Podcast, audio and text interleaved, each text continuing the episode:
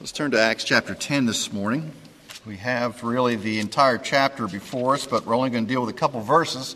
But I will read the entire chapter for us so we have the context for uh, what we're going to deal with right at the end of the chapter.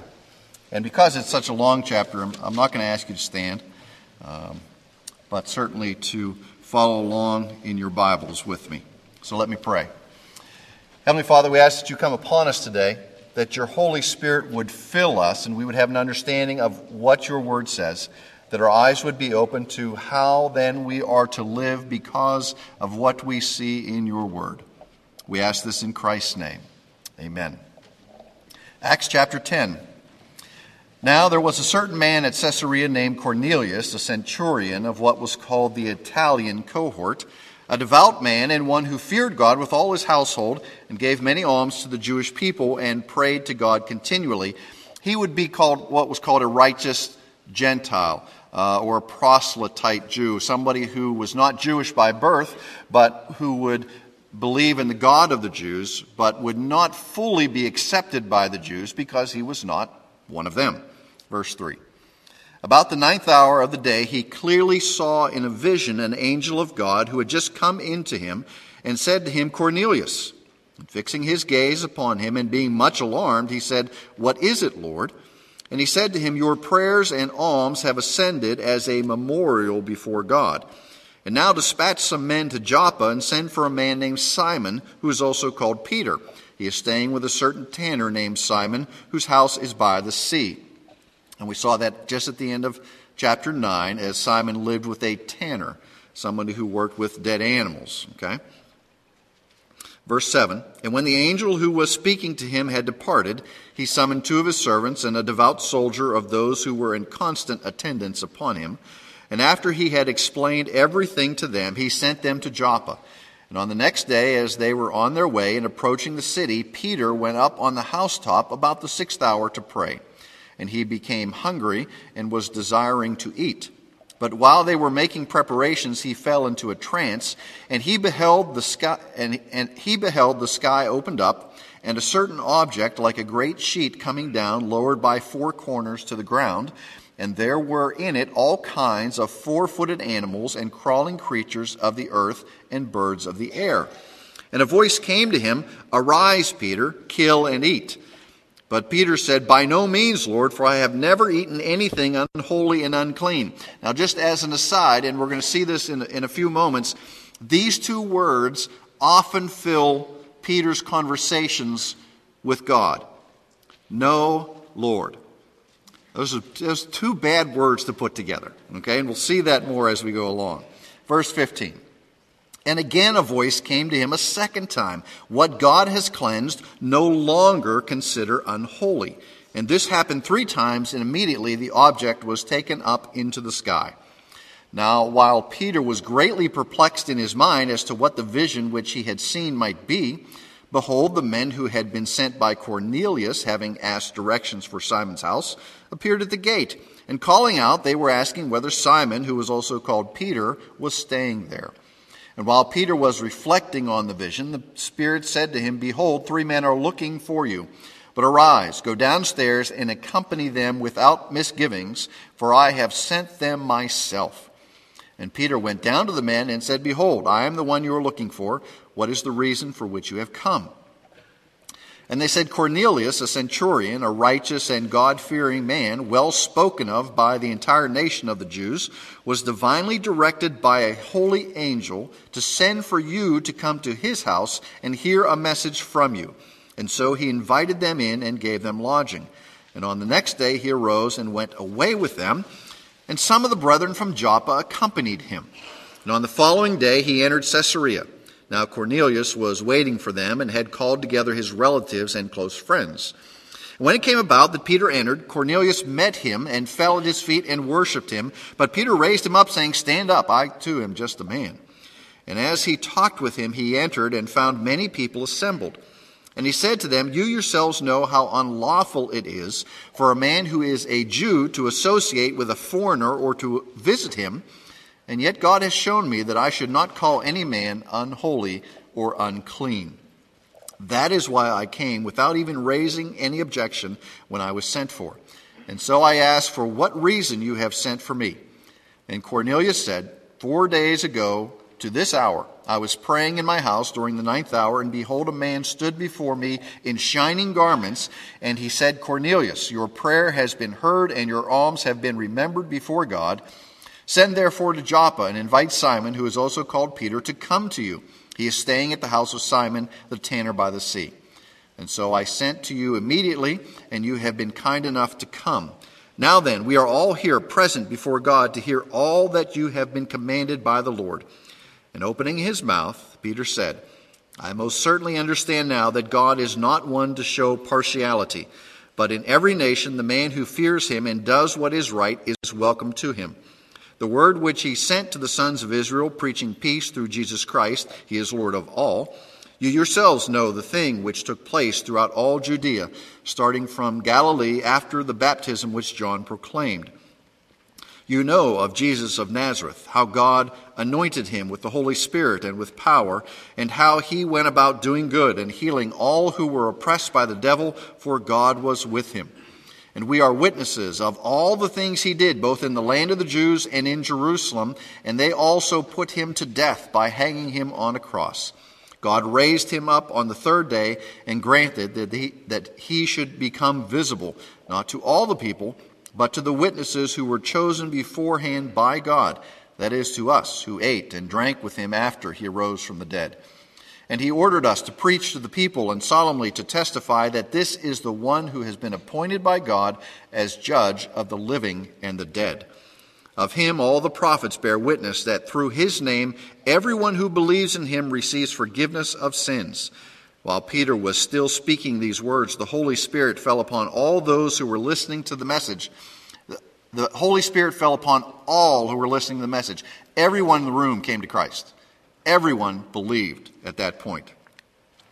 And all the circumcised believers who had come with Peter were amazed because the gift of the Holy Spirit had been poured out upon the Gentiles also. For they were hearing them speaking with tongues and exalting God. Then Peter answered, Surely no one can refuse the water for these to be baptized who have received the Holy Spirit just as we did, can he? And he ordered them to be baptized in the name of Jesus Christ. And they asked him to stay on for a few days. This is God's inspired word for us today. Now, many of you remember, probably in middle school, high school, reading The Adventures of Tom Sawyer. And he had a friend of uh, somewhat questionable repute named Huck Finn, a rather undesirable type. And one, on one occasion, Huck tried to get into Tom's gang. And the, the dialogue from the book goes like this Now, Tom, ain't you always been friendly to me?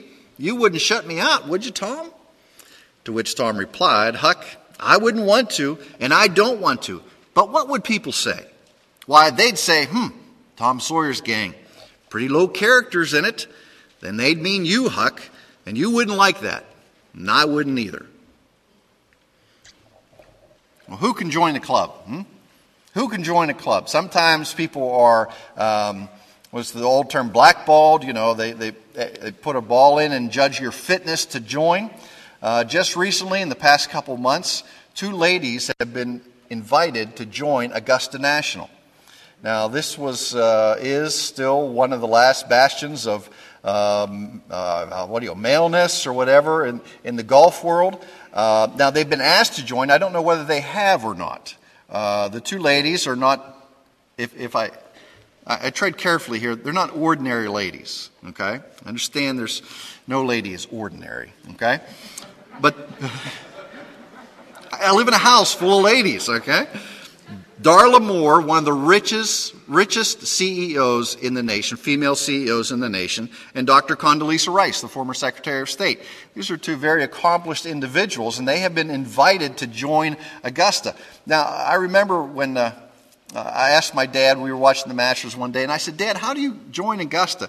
And they said, he said, well, you're asked. And I said, how much do you think it is to join? And he said, you don't ask. Okay? And, and what I understand is that at the end of the year, they simply assess dues.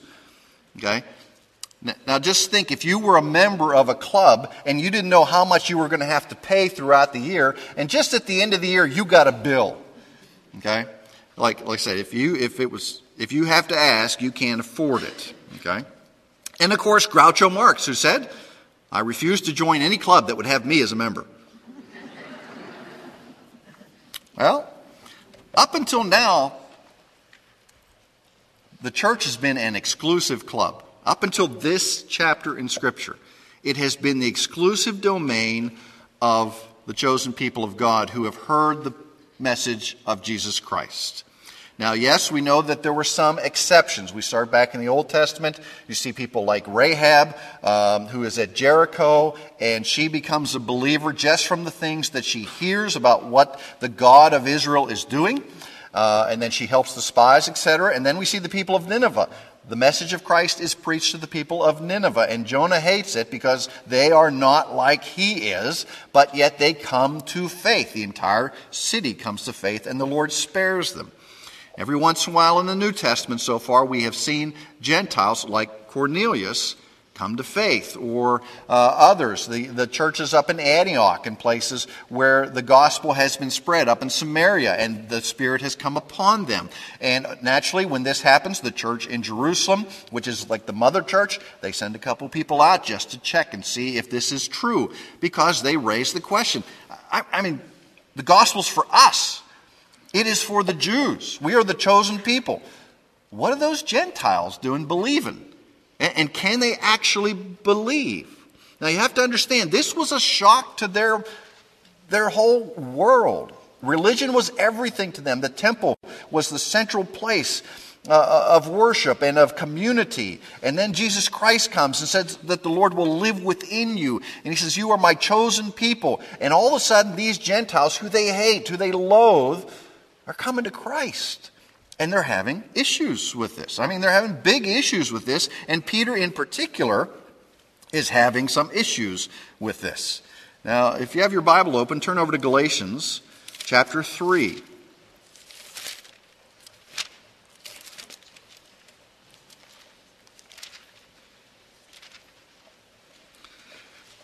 There is a monumental shift that goes on in this chapter. And basically, we are here because of this chapter. I know we are here because of the work of Christ and God's sovereign plan, all of that. But in human terms, it's chapter 10 of Acts that gets us here. Because the gospel goes from the exclusive club of the Jews to include now the hated Gentiles. Suddenly, we are welcomed into the kingdom by belief in Jesus Christ. Galatians chapter 3, beginning in verse 26. For all, for you are all sons of God through faith in Christ Jesus. For all of you who were baptized into Christ have clothed yourselves with Christ. There is neither Jew nor Greek. There is neither slave nor free man. There is neither male nor female, for you are all one in Christ Jesus. And if you belong to Christ, then you are Abraham's offspring, heirs according to the promise. Can you get this? I mean, this is, this is like a, a slap of cold water or a slap across the face. Can you believe this? There's neither distinction between Jews or Greeks any longer. Slave or free, male or female, we are all one in Christ. Now, we are different, obviously. We bring different gifts. We are called to do different things but you are all one in Christ. Someone used to tell me the ground before the cross is level, there's no distinction. Well, when the Lord sees Grace and Donald standing next to one another, that's not equal. Okay, he's a foot taller than Grace. Okay, my contention is that there are all these holes before the cross in a sense, and we're all at the same level. Okay, there's no distinction that way. Okay, we are seen in Christ as cleansed by Christ. Yes, the Lord knows my name, He knows my gifts, He has chose me before the foundations of the earth. But in Christ, I'm no different than anybody else, than a Chinese believer, than a Russian believer, than a believer in Africa, because we are changed by the work of Christ. He says, you are Abraham's offspring. Remember what Jesus said? Make sons of Abraham from these stones. Okay? For almost 2,000 years, since Abraham, a Gentile had to first become Jewish before he would be accepted by God.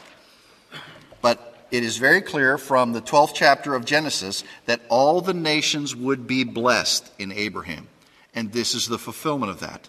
As the, the, the covenant promise of Abraham, the chosen people of God, and now Gentiles have been grafted into that tree. And we are receiving the blessings that have come upon Abraham.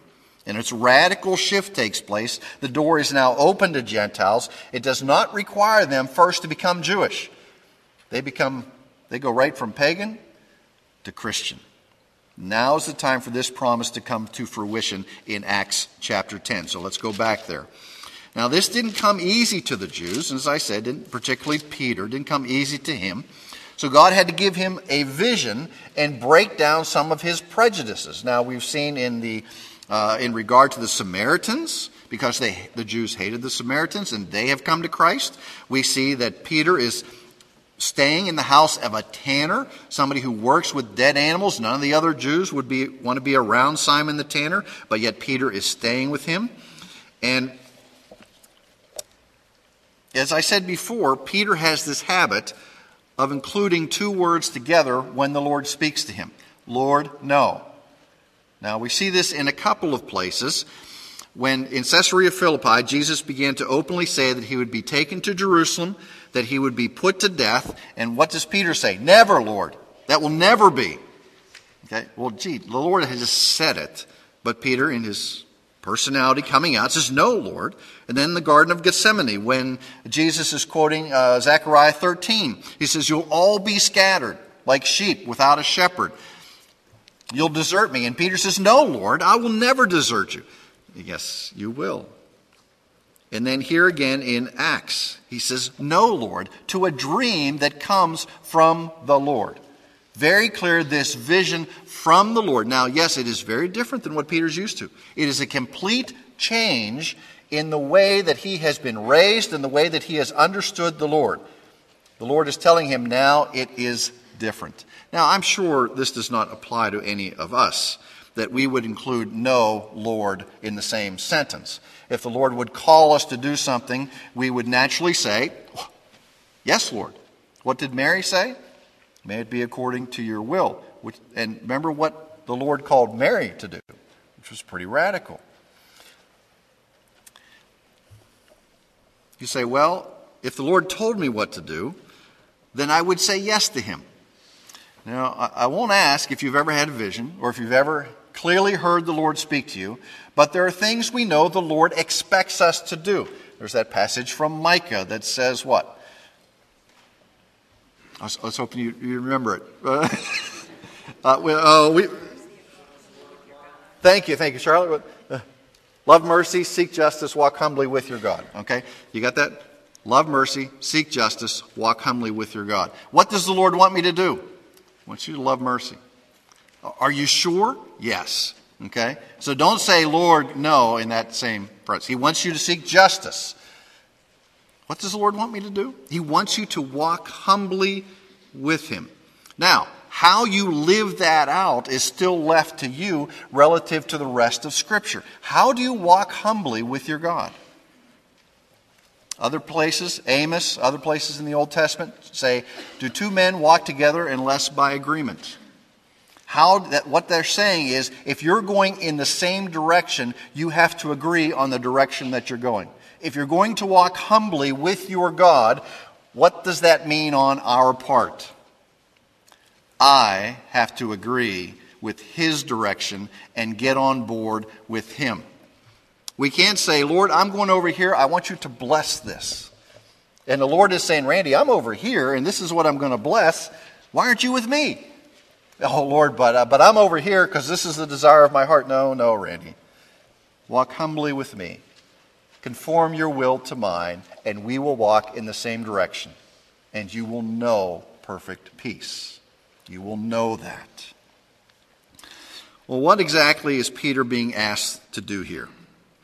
Now, in our world today, we're familiar with the term anti Semitism. We see that there are certain nations across the world that really want to wipe Israel off the map. And if they had their way, there would be no Jews in the world. They would just kill them all. And so they've formed a word of, of anti Semitism.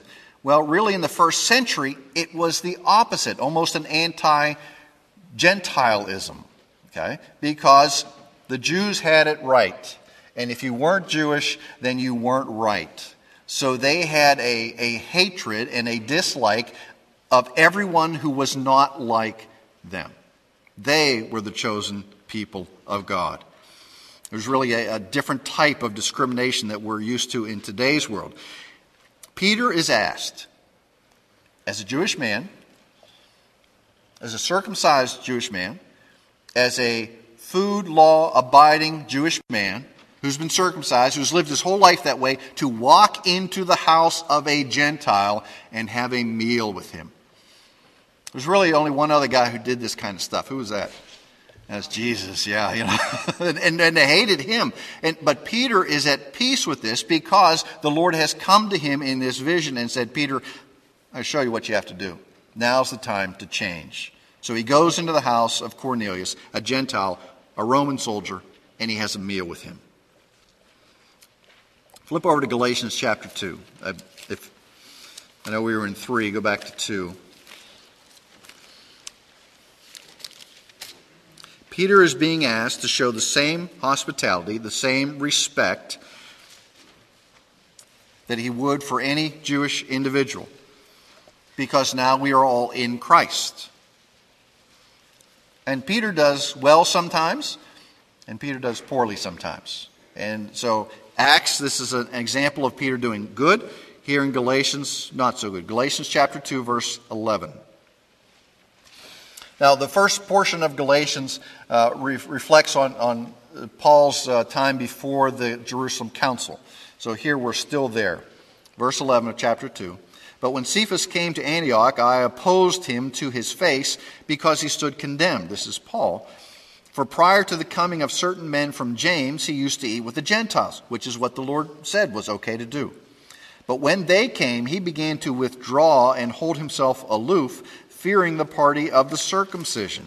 He didn't want to offend the Jews who weren't as far down the road spiritually as he was, or who didn't believe that the church was now open to the Gentiles. Verse 13 And the rest of the Jews joined him in hypocrisy. Peter led, they all followed with the results that even Barnabas was carried away by their hypocrisy. But when I saw that they were not straightforward about the truth of the gospel, I said to Cephas in the presence of all, If you, being a Jew, live like the Gentiles and not like the Jews, how is it that you compel the Gentiles to live like Jews? We are Jews by nature and not sinners from among the Gentiles. Nevertheless, knowing that a man is not justified by the works of the law, but through faith in Christ Jesus, even we have believed in Christ Jesus that we may be justified by faith in Christ and not by the works of the law. He says, Get over it, Peter. The law is not a factor in salvation anymore. You don't have to toe the line. These things do not get you before the Lord, they do not make you righteous before God. It is the work of Christ alone that gets you there. Peter got it some days, other days he was weak. Other days he was weak. Back to Acts 10.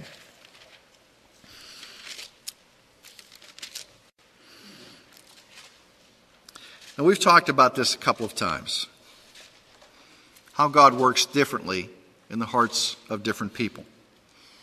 But the outcome of the saving work of Jesus Christ is always the same it is a changed life. Now, God may have changed your life out of the middle of a cesspool. You might have been deep in sin, not even interested in the things of Christ, not even looking for him. And like Saul, he calls your name and says, You belong to me, and your life was forever changed. Or you may have been somebody who just was in and around the things of Christ all your life, and that came to fruition at one point, and you said, Of course I believe. Of course he is my Lord. Or maybe you were one of those people that sought him one of those people that said, There's something missing in my life. There's something not right in my life. And you began to look and you began to ask some questions. Cornelius is one of those people. He, he knows God is out there and he wants to find him and he, he, he feels compelled to act in a certain way and God honors that. You know, that knocking, seeking, asking, those types of things. Now, if a young man comes to me and says, Randy, I'm, I'm, trying to find a girl. I'm trying to find a girl to marry. You know, one that might have my values, one that one that I can take home to mom, you know, that kind of thing. And I said, well, well where are you looking? And he says, well, I've been hanging out at a couple of these these bars. It's kind of a seedy section, and of course at the jail on Saturday nights. And I'm just not finding the girl that I think I should should take home to mom. If you want to find something, you have to look in the right place. You want to find the things of truth, you look where truth is. You want to find the things of God. If your heart is seeking the Lord, then you ought to hang out with a place. You ought to hang out in a place where the things of the Lord are taught, where the people who believe that way spend their time. You want to find the truth? You hang out where the truth is proclaimed. Well, back in Acts chapter 4, Peter said, There is salvation in no one else, for there is no other name under heaven that has been given among men by which we must be saved. There's one name by which men are saved that is Jesus Christ.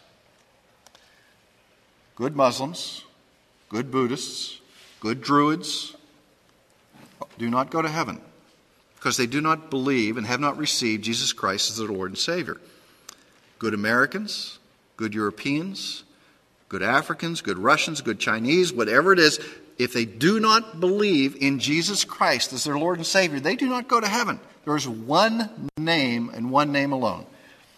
Now, you understand that in certain parts of the world, if you were to stand up and say those things, that would pretty much sign a death warrant for you.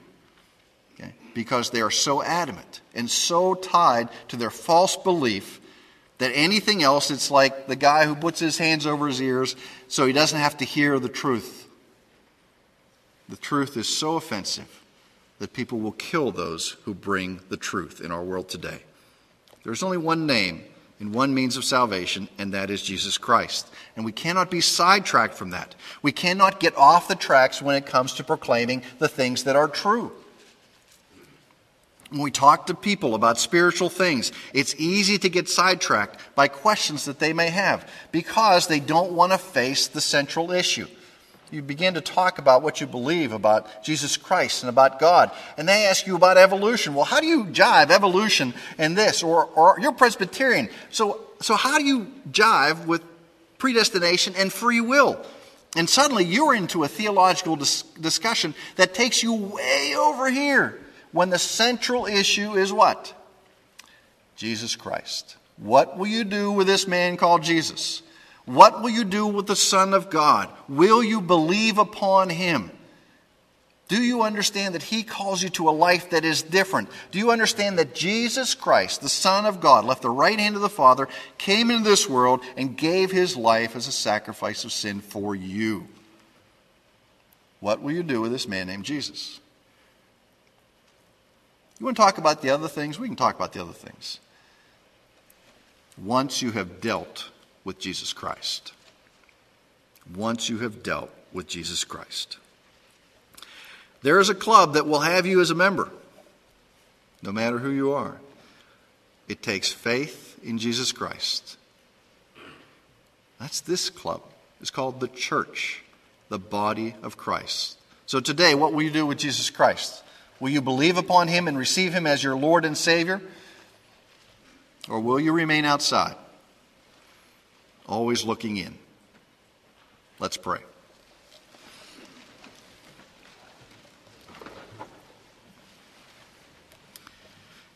Heavenly Father, you came to Peter and made clear to him there's no longer Jew or Greek, slave or free, male or female. We are one in Christ that there is no, no other name under heaven and earth by which men will be saved except the name of Jesus Christ. So many seek for truth. So many are so adamant about their wrong beliefs. But for we who are here today, Lord, the question is what we do with this man in Christ. What will we do with the claims of Jesus Christ to be the Son of God, to be the sinless and perfect sacrifice for our sin, the only way that we can be reconciled with you? He's the way and the truth and the life. No one gets to the Father except through Him. Today, Lord, I would ask that you would open our eyes to this. There are those who are here today who have never believed that you would come upon them with your Holy Spirit and open their eyes to their sinfulness, their need of forgiveness, and the love that Jesus has, that they would profess with their mouth and believe in their heart that Jesus Christ is Lord, that their lives would forever be changed. The burden of sin, the weight upon them would be taken. Lord, that they would be cleansed and know this newness, know this peace, peace that passes all understanding. Come upon us today, Lord. If we are already believers, remind us of this truth, of what you call us to do, that we would use the, the two words yes and Lord together all the time. What do you call us to do? Yes, Lord, we will do that. You call me to go where? Yes, Lord, I will do that. You call me to do what? Yes, Lord, I will do that. That we might pursue and live within your perfect will. We ask this in Christ's name. Amen.